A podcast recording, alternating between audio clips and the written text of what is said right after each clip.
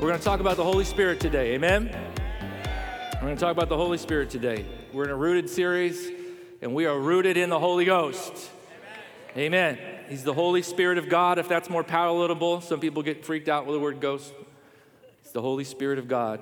He is the Spirit of God. He's not a spirit from God, He is the Spirit of God. Amen. You don't have to be afraid of the Holy Spirit. Somebody say amen.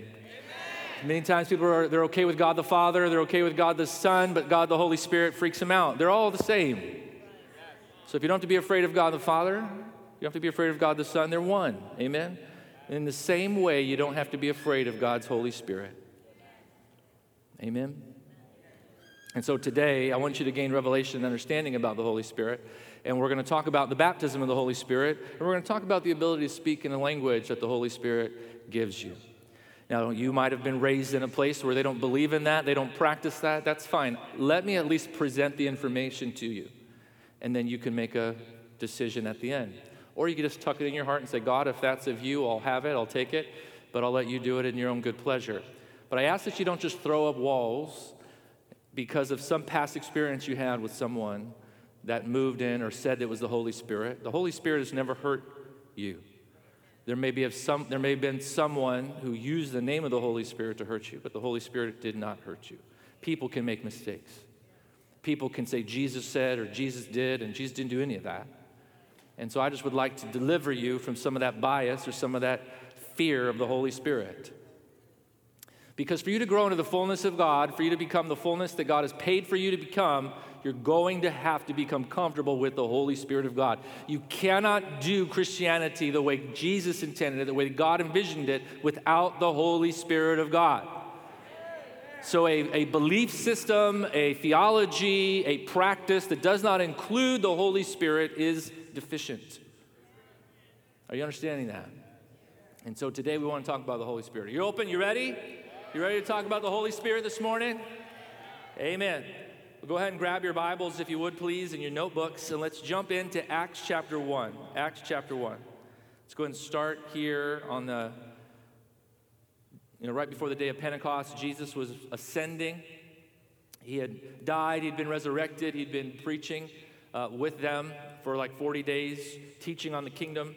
And here in the book of Acts, chapter 1, verse 4 and verse 8, we'll kind of start with this conversation here. Once he was eating with them, Jesus was eating with them, he commanded them, Do not leave Jerusalem until the Father sends you the gift he's promised.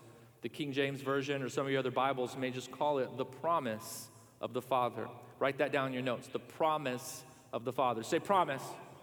Promise of the Father, as I told you before. John baptized with water, but in just a few days you will be baptized with the Holy Spirit. Now, the word baptized is the idea of being immersed. Do you remember that? When someone gets baptized in water, you see us do that every few months up here. We baptize individuals and they go completely in. You become immersed in God's Holy Spirit. Isn't that great? Totally covering you, submerging you in.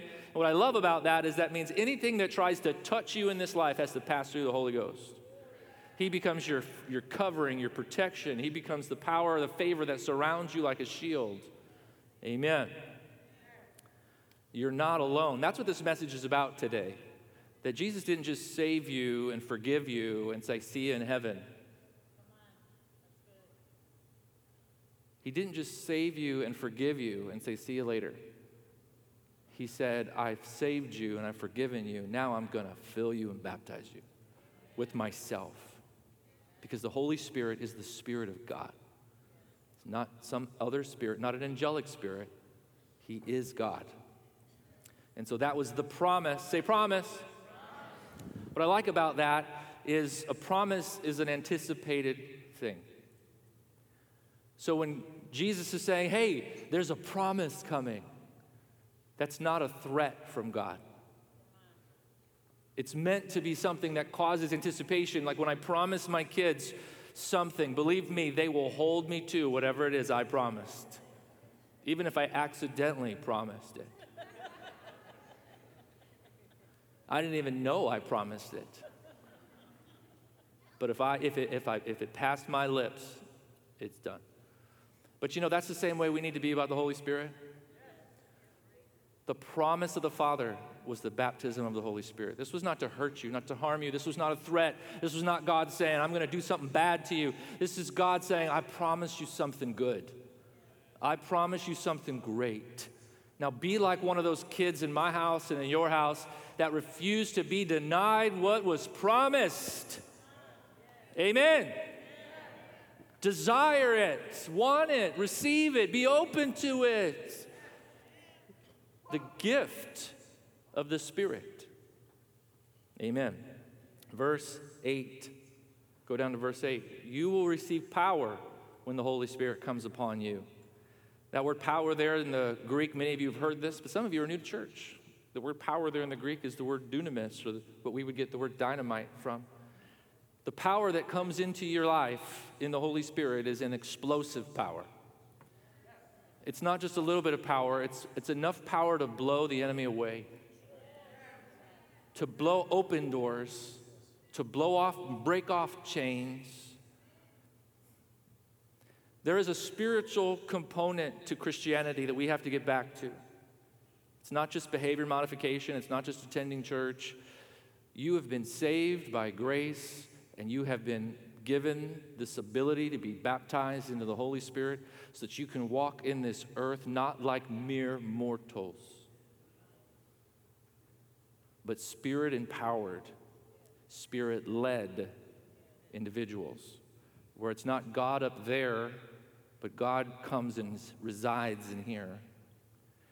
And what I love about the idea of residing, it's different than the Old Testament. In the Old Testament, you'd see prophets and priests and and judges, that the Holy Spirit would come upon them in a moment, in a flash, and then He wouldn't be there and He would come and go at different times. But for you, my friend, you're in a new and better covenant where the Holy Spirit doesn't come on you and leave you and come on you and leave you, He comes and abides. He comes and fills. He resides. The power resides abides in you. What does that mean? Why is that beneficial? Let me tell you.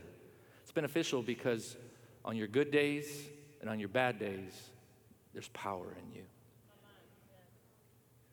On the days you feel like you're good enough for it and the days you don't feel worthy for it, you're still anointed with the Holy Spirit of God you're still empowered by the Holy Spirit of God. Empowered enough to come out of that pit you're in, empowered enough to overcome that sin that knocked you down, that makes you feel not worthy.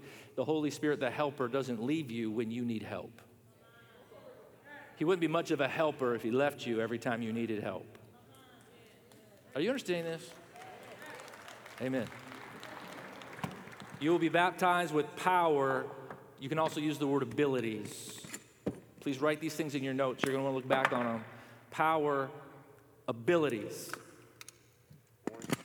You will receive power when the Holy Spirit comes on you. You'll be my witnesses telling people about me everywhere in Jerusalem, throughout Judea, Samaria, to the ends of the earth. This is an important conversation. We believe in the baptism of the Holy Spirit of God. Now, I want to help you see that this is something that we seek and it's something that we have that we ask God for, this promise. Open your Bibles, if you would, please, in the book of Acts, chapter 8. I just want to get into this for a minute as we kind of progress in this conversation. It's the, this baptism, this, this immersion into his spirit, these powers. Now, there is precedence where God gives this baptism kind of spontaneously. Acts chapter 10, he does that with Cornelius. But I want you to see, because I think it's important, that being saved and forgiven doesn't just automatically include this idea of the baptism, this idea of being endued with power that Jesus was talking about in Acts chapter 1. We have biblical precedents, this is why I want you to see this, that by faith you're saved through the grace of God when you've placed your faith in Jesus.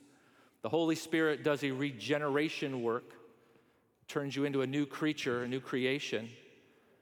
But just because the Holy Spirit is present and helping you in your new believer, in your new faith in Christ, there's this another level of saying, God, I have been forgiven, I've been washed, now I'm open. Fill me with yourself, fill me with your power for service, fill me with your anointing for service. The reason I say that is if you've not asked or sought or, or pursued God, God, would you please fill me with this Holy Spirit? Would you please baptize me with power? There's an opportunity here to ask for more. There's an opportunity here. And it's not just something that happens like just because you prayed a prayer of salvation. Now, I'm not limiting God. Like I said, with Cornelius in Acts chapter 10, he baptized in the Holy Spirit without asking. I love that. They're just in church, and all of a sudden they start speaking in tongues and didn't even know what it was. But we have precedents that you can be saved, give your life to God, be water baptized, and there's still this next level, next step of saying, All right, I'm, I'm open. Fill me with your Holy Spirit now. Fill me with power now. So I just want to show you that in Scripture. Is that okay? Can I do that? Acts chapter 8, verse 12 through 17. So, Philip was a New Testament character, was an evangelist, and he was in Samaria and he was holding a great revival. People are coming to Christ by the droves. And the disciples hear about it uh, in Jerusalem. And so they send a couple of the disciples to the revival, not to bring people to Christ, because people are already coming to Christ, but to make sure those new believers were baptized in the Holy Spirit. That's what we see here in Acts chapter 8, verse 12. But now the people believed Philip's message of the good news concerning the kingdom of God in the name of Jesus Christ. As a result, many men and women were baptized. That's talking about water. Then Simon himself believed and was baptized. He was like a sorcerer that had gotten saved. Praise God. He began following Philip, that was the evangelist, wherever he went. And he was amazed at the signs and great miracles that Philip performed. When the apostles in Jerusalem heard that the people of Samaria had accepted God's message, they sent Peter and John there as soon as they arrived, they prayed for these new believers to receive the Holy Spirit. So you see, there was, a, there was a gap there, there was a delay. There was revival going on, people were being baptized in water, they were believing the message of the gospel, but the disciples from Jerusalem wanted to make sure that they didn't just believe in Christ, but they were receivers of the promise. Verse 16 the Holy Spirit had not yet come upon any of them for they had only been baptized in the name of the Lord Jesus. Then Peter and John laid their hands upon these believers, and they received the Holy Spirit. I just want you to see that just because these believers were repentant, asked Jesus Christ to be their Lord and Savior, were water baptized, there was this other ability, there was this other immersion, this other filling of power that was available that if they hadn't been made aware of it, if they hadn't asked for it, they might have walked for years and not know what they were missing. And not know how much more ability, more power was available to them. I also want you to see that the apostles of the early church thought this message was so important that they didn't want to just count souls saved in Samaria, saying, Look, there's hundreds of people, thousands of people giving their life to Jesus in Samaria. They followed it up with a great urgency and compassion, saying, We need to go make sure not only they're saved, but they're filled with the Holy Spirit. Which shows that the early church and the founding fathers, the apostles, believed that this was for every believer. Say, every believer.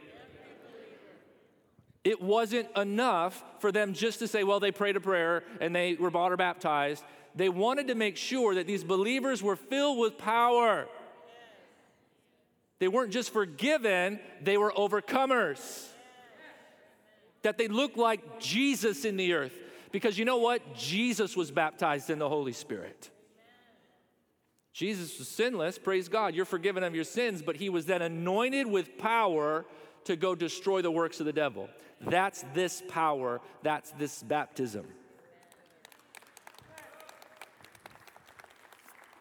You see this same conversation again so you can see it, it's in Scripture again in Acts chapter 10. We talked about Acts chapter 10 just a little bit ago with Cornelius, so let's go ahead and take a look at it. So Peter's preaching to Cornelius and his family in Acts chapter 10, verse 44. Even as Peter was saying these things, the Holy Spirit fell upon all who were listening to the message. the Jewish believers who came with Peter were amazed that the gift of the Holy Spirit had been poured out on the Gentiles. Say Gentiles. That would be non Jewish individuals. Okay? For they heard them speaking in other tongues. Say tongues. Why do people get freaked out with the word tongues? It just means language. They were speaking in languages they did not learn. They were speaking in languages that the Holy Spirit enabled them to speak. And they were praising God.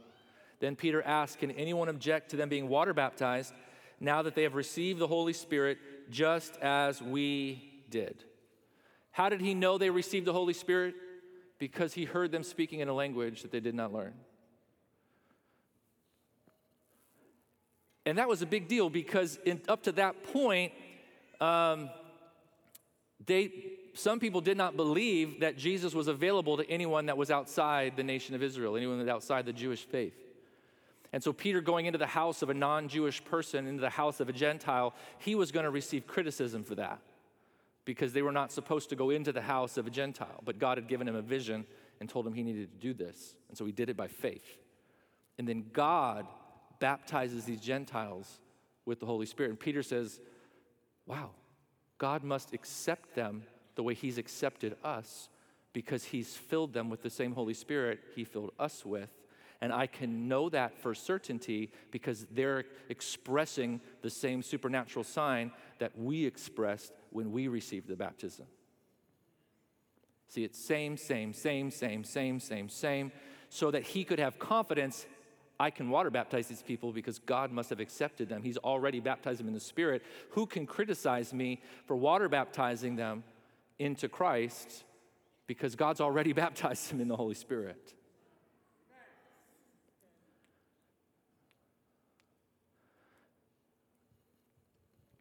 There's so much in that one verse. I have so much to tell you today. But it was, I think it's a beautiful thing that the, there's only one Holy Spirit. Say one Holy Spirit, which is the same Spirit that raised Christ from the dead. Amen. Dwells in you. You got to understand this. And so there's a couple things that happen when Peter see the, sees the Gentiles baptized in the Holy Spirit. One, he realized God accepts the Gentiles. Do you understand, if you're not born Jewish, that is for each and every one of us. That that moment in Acts chapter 10, is the most beautiful moment because if you're not if you have a Jewish lineage, that is for you. That God accepts you the same way he accepted the Jews when they gave their life to Jesus. Okay? So that's number 1, that you are accepted just like God's covenant people of the Old Testament. The next thing that it says is that the same Holy Spirit that was in the disciples, the apostles, the founders of the church that turned the world upside down, is the same Spirit that goes into these Gentiles. It's not a different Holy Spirit. Same, same. Same Spirit, same Spirit. And how do they know it? Because same sign, same sign. Amen which means even those Gentiles have the same capacity and potency that the apostles did. You may not know their names. They didn't write any of the epistles. You don't know them except Cornelius' name, but the whole household, old and young, all got baptized in the same Holy Spirit.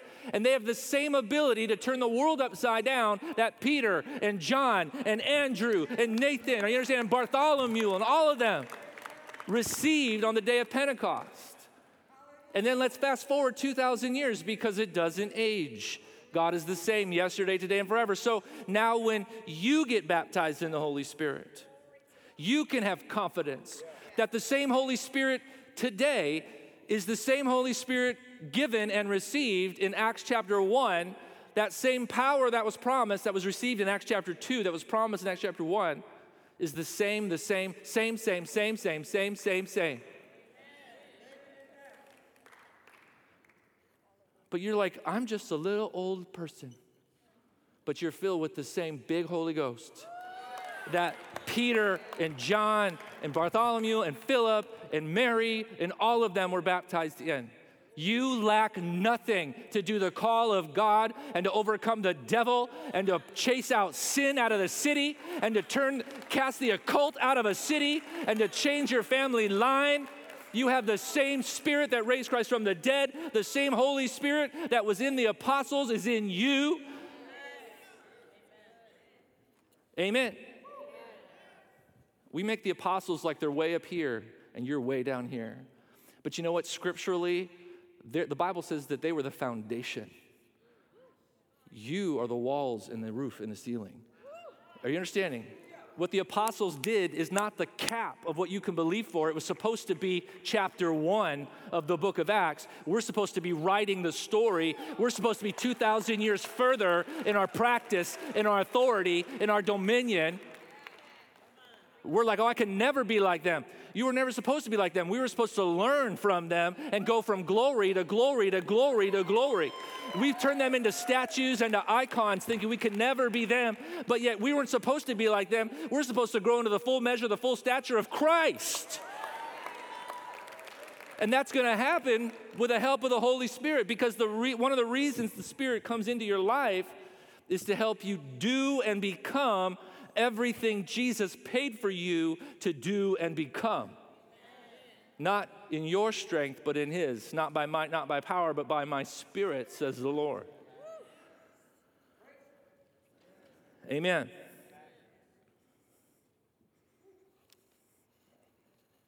So I have this illustration just to kind of help us, because in the scriptures I read to you, there was this idea of being forgiven giving your life to Christ. But then there was this additional ask God, fill them with your Holy Spirit, baptize them with your Holy Spirit. If you go through the book of Acts, you're going to hear a phrase baptize, fill, and receive the Holy Spirit. It's all speaking of the same idea, just trying to give you different illustrations. So you'll hear, Have you been baptized in the Holy Spirit? You'll hear they were filled with the Holy Spirit, or you'll hear them ask, have you received the Holy Spirit since you believed? They're all referring to the same concept this promise of the Father coming into the life of the believer. Did you follow me with that? So you can write that in your notes, you can look it up later. Filled, received, uh, baptized in the Holy Spirit. But the idea is this when you are saved, when you give your life to Jesus, you are purchased. Say, purchased. I bought the glass back. Last week we talked about being redeemed, being bought back not just forgiven, but being brought back into the household of God. Amen. You have been redeemed. He's, he's, he, he paid, paid a payment to redeem you, like a coupon at a store. I am redeeming this. I am purchasing this for myself. You have been paid for, redeemed, bought back by the blood of Jesus Christ. And then you, not, you were not only bought and brought into the house of God by the blood of Jesus Christ, you were washed. Say, washed. So you were bought, bought from sin, bought from Satan, bought from death, hell, and bought in and brought in to the household of faith, the household of God. And then you were washed. He's washed you with that same blood. That blood purchased you, and that blood has washed you cleansed you. You are pure and holy in His sight. Now, this is one of the things I love about this Holy Spirit conversation is how holy that God must make you by his blood and grace because now you can contain the Holy Spirit of God. If you were still polluted, if you were still dirty, if you were still sinful, you cannot contain the Holy Spirit of God. In the Old Testament, they couldn't even walk into the presence of the Holy Spirit because their sin would, would cause them to die. You couldn't touch the Ark of the Covenant. You couldn't touch the Holy of Holies. You couldn't do that. Not because God was angry, because he was too holy. People think God was mean. No, it was like touching pure electricity, putting your finger in an electric socket and not having the capacity to conduct it. You can't get mad at electricity for being powerful. You can't get mad at God for being holy. Come on, are you understanding this? You can't get mad at God for being who He is. He's holy. But now, that same spirit that would have killed you, you can carry. You wanna know why we shout, why we sing, why we dance, why we celebrate in the grace of God? Grace has found me. One of the things I love about Sarah's voice is there's a passion and a pleading, and there's this all like consuming, she's all in that voice. And it's there's this gratefulness that grace has found me. Until the church really appreciates the grace that has found them, came looking for them, will never be of any effect. We'll just come to church and play games. We'll come to church and be super critical and judge everything and everyone. The devil will be totally happy with you living in this tomb until the day you go to heaven and you die. But you'll never be a child of God until you figure out the grace of God. You celebrate it like it means something to you. You share it like it means something to you. You live like it means something to you. Amen.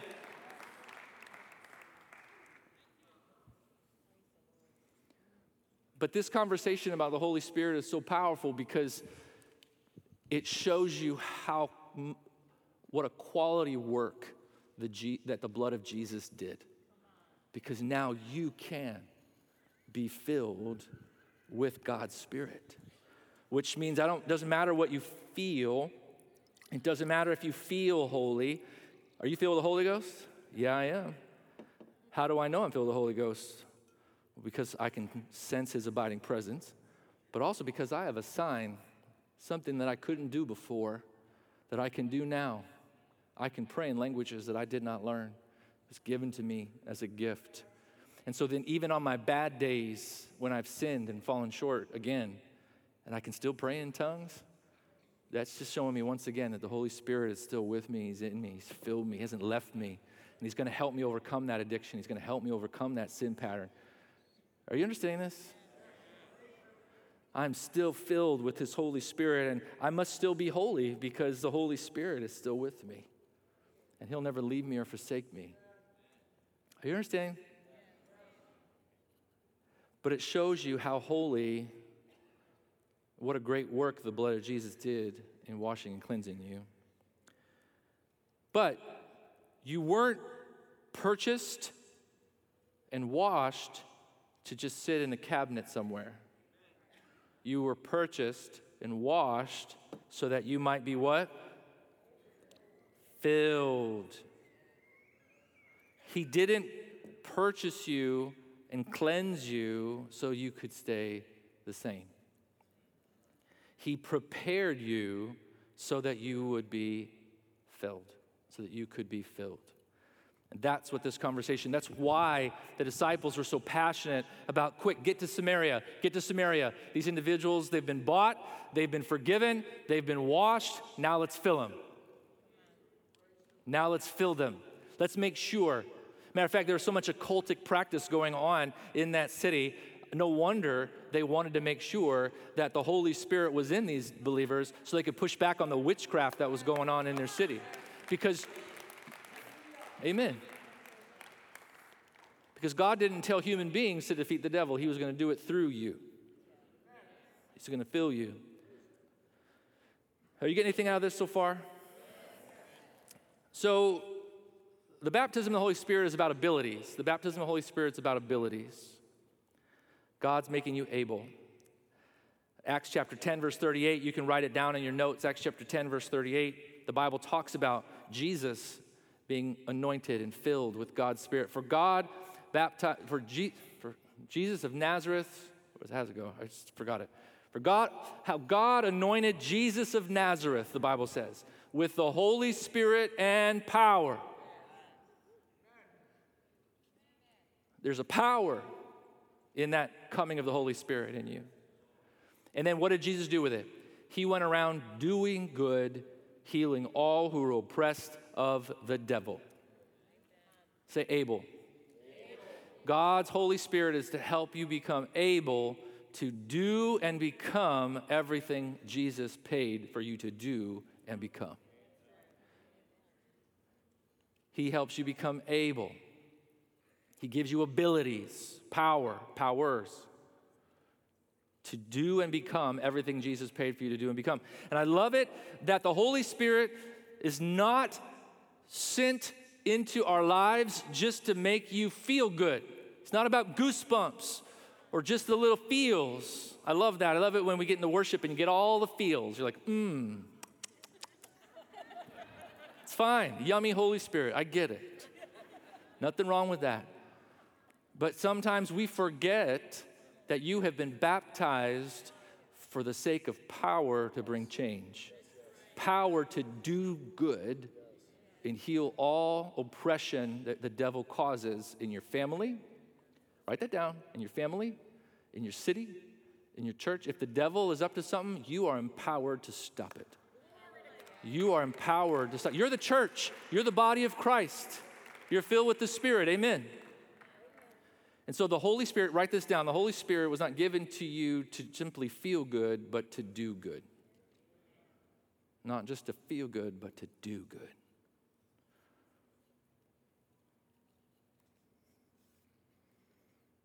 In uh, 1 Corinthians chapter 12, or 1 Corinthians chapter 12, just write down for later. There's a whole chapter there. I won't have time to go through it today. There's all these gifts of the Spirit word of wisdom, word of knowledge, um, discerning of spirits, prophecy, healing, miracles, all these different things. You can categorize these gifts in abilities. Write these categories of abilities down and look it up later. It just gives you an idea of the spirit and a believer. The ability to know beyond your ability to know. Write that down. There's abilities like the word of wisdom, the word of knowledge. That's the ability to know beyond your ability to know. So, what's the value, Pastor Kevin? What's the value of this spirit filled thing? What's the value of this Holy Spirit thing? The ability to know beyond what you know. Because the baptism is about abilities. God making you able, say able, able, to do what you can't do, to know what I don't know. There's three gifts of the Spirit in Acts chapter 12 that help you to know something. There's three gifts of the Spirit that help you to say something, to speak what you don't have the ability to speak. Like a word of prophecy coming up here on the platform. That's not just information coming out, that's impartation coming out, which then has the power for transformation for those who'll receive that impartation, who mix it with faith and obedience. So this, these, these abilities, 1 Corinthians 12, you'll know there's three categories: the ability to know something, ability to speak something, and then the third category in 1 Corinthians 12 is the ability to do something. Working of miracles, healings, tongues, interpretation of tongues. But the reason I break that up is the Holy Spirit comes upon your life to help you know what you wouldn't have known without Him, to help you say what you couldn't have said without Him, to have the power that comes out of, the, of what's being said that you don't have in your own self. But then there's the ability to do, to do what you couldn't do. Whether that's living victorious over sin, or whether it's casting the devil out of your family line, generations, whether it's creating a company that you don't have the education for. He helps you to know what you couldn't know, say what you couldn't have said, and do what you couldn't have done. Isn't he amazing? Can you just celebrate the Holy Spirit and God's gifts given to you?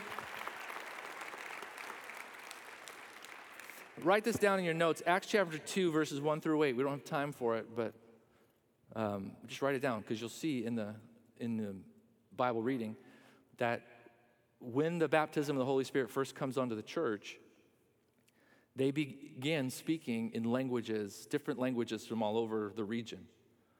And other individuals hear them speaking in those languages and they begin to glorify God.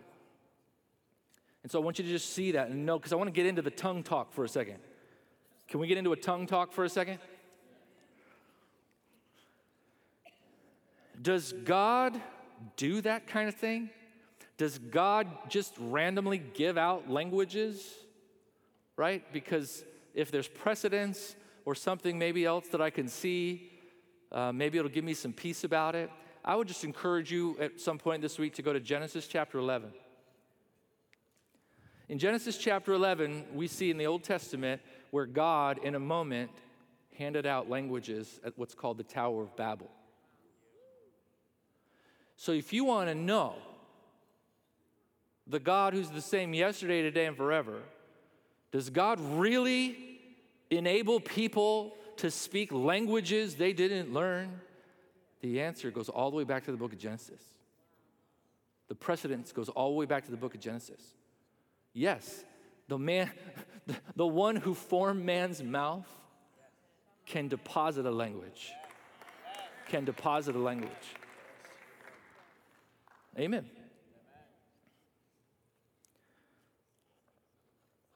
But why would he do that? Why would he do that? Why would he give you a language that you wouldn't understand? Or didn't he know that in 2021 people would make fun of people who speak in tongues? Let me tell you, back in what, AD 33 to 34, they were already making fun of people speaking in tongues. On day one, they made fun of people speaking in tongues. Amen? They said that they sounded like they were drunk. And the Bible says it's too early for them to be drunk, so it's, it's not drunk. Didn't deny that if it happened later in the day, it could have been. It's much, much too early.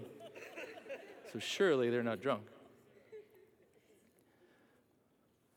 But listen, the, God doesn't give you the Holy Spirit and the ability to speak in a language you didn't learn to make you weird. He gives you the ability to speak in a language you didn't learn to make you able. It goes back to abilities, to make you able to say something that you couldn't say without His ability to say it. Let me say it like this Words are very important to God. That's why the devil hates tongues because words matter to God. Because with your mouth, you can bind and you can loose. With your mouth, you can build up or you can tear down. With your mouth, you can set a whole forest on fire. The devil wants your tongue, and he wants you to say what he wants you to say. God wants your tongue, so you can say what he helps you to say. Words matter. So it doesn't matter. The reason the devil wants you to resist the idea of speaking in a language given to you by God is because words become the sword of the Spirit through your mouth. And he wants to take away your weapons. Do you understand this? And then belittle it and humiliate it and make you feel embarrassed. I am not embarrassed that I speak in languages that I did not learn because I know the value and the purpose of it. It's not about just demonstrating I can do this. It's not, a, it's not like a circus act. Hey, do it, do it. Let me hear it. It's not a, I'm not a sideshow. Speaking in tongues is speaking the will of God into the earth. Speaking the will of God into the earth. Let's establish something. I'll talk to you about the value, and we're going to pray. Let's just establish this in Matthew chapter 6, verse 10. Can we just establish this together? Jesus teaching us how to pray, Matthew 6, verse 10, he told us to pray like this Our Father is in heaven, hallowed or holy is your name, your kingdom come, your will be done on the earth as it is in heaven. Our prayer life, what comes out of our mouth, is in partnership and responsible in bringing God's will from heaven to earth. Did you hear what Jesus was saying in his prayer? Your will be done on the earth. Pray like this your, O Father in heaven, your will be done on the earth. He is not telling you to pray that to make you feel good. He's telling you to pray that because He's depending on you praying. Because your prayer really has authority, your prayer really has importance. And so, if we can get far enough in our belief system that our prayers make a difference, our prayers matter, that we are partly responsible to bringing the will of God from heaven into the earth because it must be prayed into the earth. Now it begins to make sense why God wants to lead our tongue in prayer. Amen? I have illust- final illustration. Write this down. Pray beyond the wall. Pray beyond the wall. Say it after me. Pray beyond the wall. Say it again. Pray. Beyond the wall. Thank you. This is one of the values of praying in the language that the Holy Spirit gives you. Praying in the Spirit is something that you can do and activate by your choice. You don't have to wait for the Holy Spirit just to help you do it. You can engage in prayer, engage when you need it, engage when you're in a place of desperation, engage that gift. 1 Corinthians chapter 14, 14 through 15. For if I pray in tongues, my spirit is praying, but I don't understand what I'm saying. Well, then, what shall I do? I will, by a choice of my will, I will pray in the Spirit, and I will also pray in words that I understand. I will sing in the Spirit, and I will sing with words I, I don't understand. So, why is there a value to be able to pray even when you don't understand what you're saying out of your mouth? Pastor Kevin, I just need to know why is that important? Why would God want me to do that? To be able to pray without my brain necessarily engaging and knowing what's coming out of my mouth. And my answer to you is to pray beyond the wall. There's different walls that we face in our prayer life, or different walls that we face in our journey of faith. Write this one down the wall of ignorance.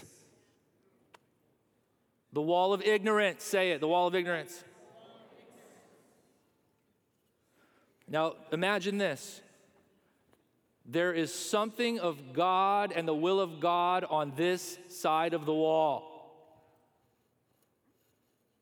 Breakthrough, promise, prosperity, your, your business turning around, your marriage turning around, your country, your city turning around. There's a will of God over here.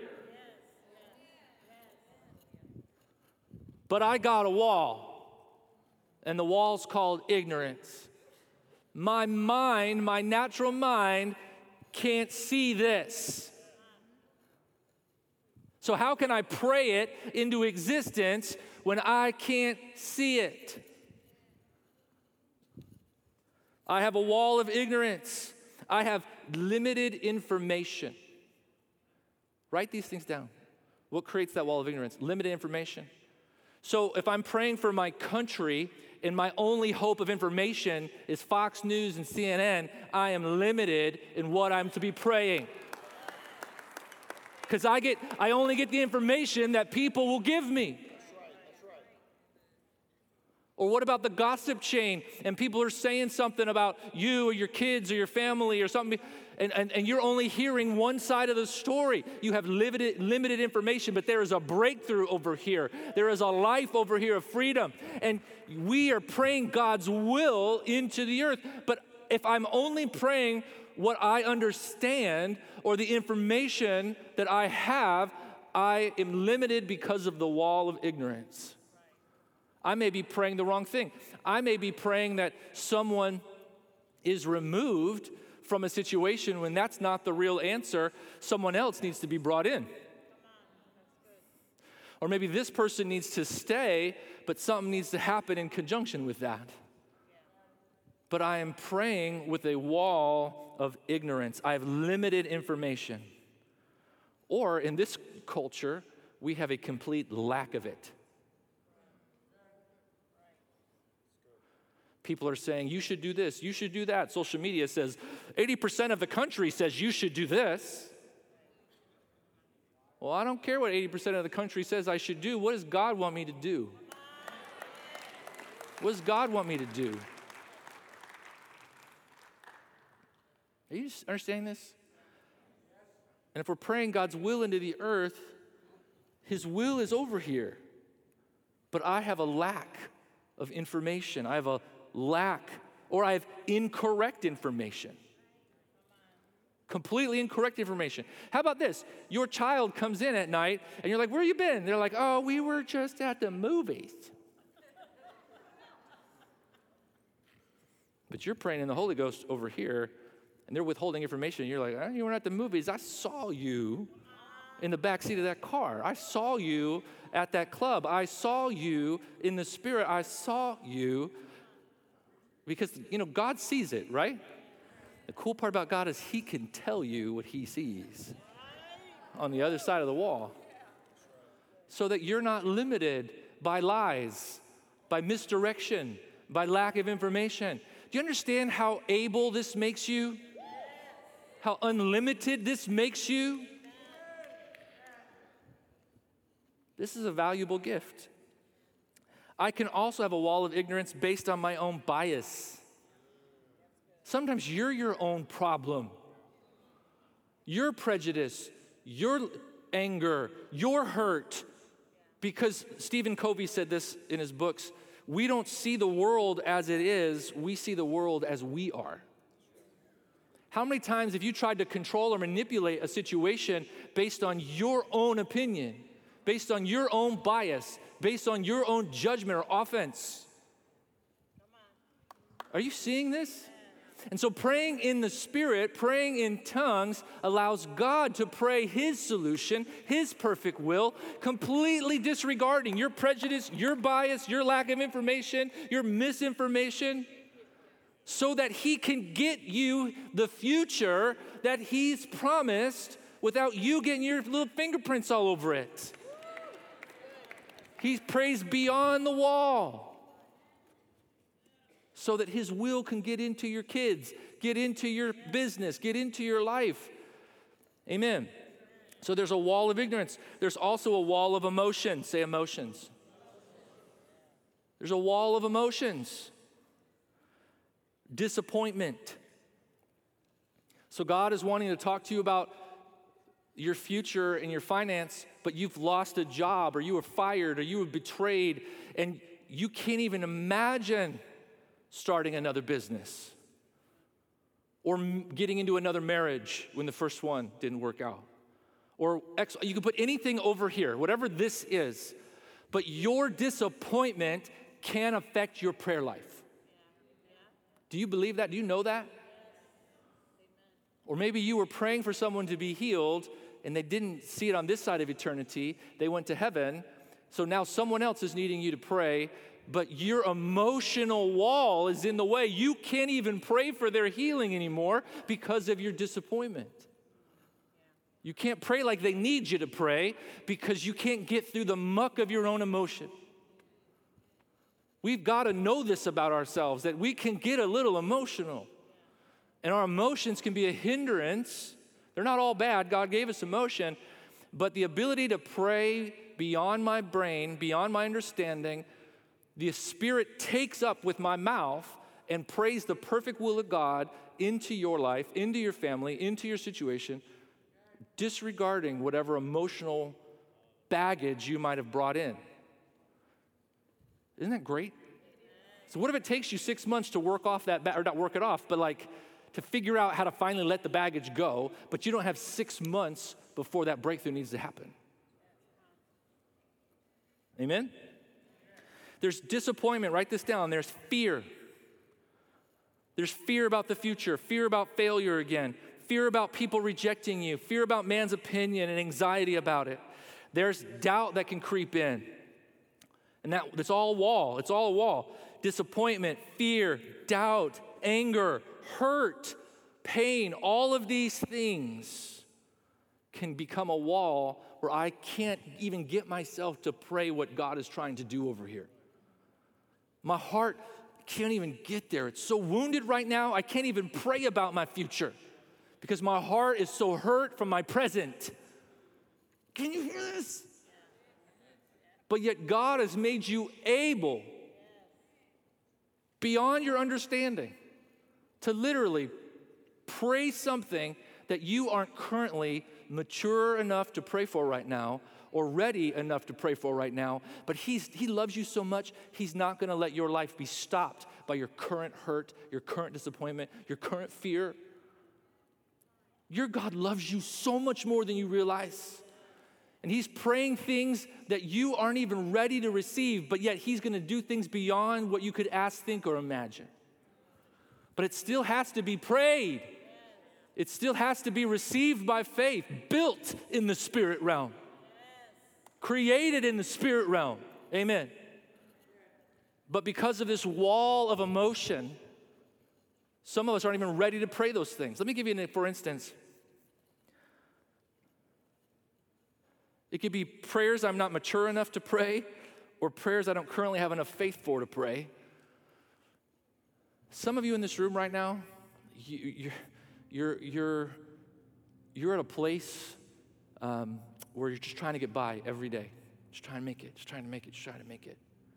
And God is not insensitive to that current position. But He already sees five years from now when you own this big company and you're employing a thousand employees. Are you understanding this? But because of your current, just trying to make it, just trying to put the bills together, just trying to figure it out, like you can't even imagine. You can't, ver- if you started praying a prayer that big, you would feel disingenuous. You would feel like you were just mocking stuff and it wasn't, you know, it was just fantasy. But God is trying to get you to pray something so that you have a future. Or it could be your child who's gone astray, and right now they're addicted, they're on drugs, they're all this crazy stuff. I have an, a, a, testimony of a guy in our old church who is, um, um, he was completely addicted to all kinds of stuff. And that was actually Pastor Norma. We were in a prayer service at church or a revival service. His mom had him, her prophesy on a phone.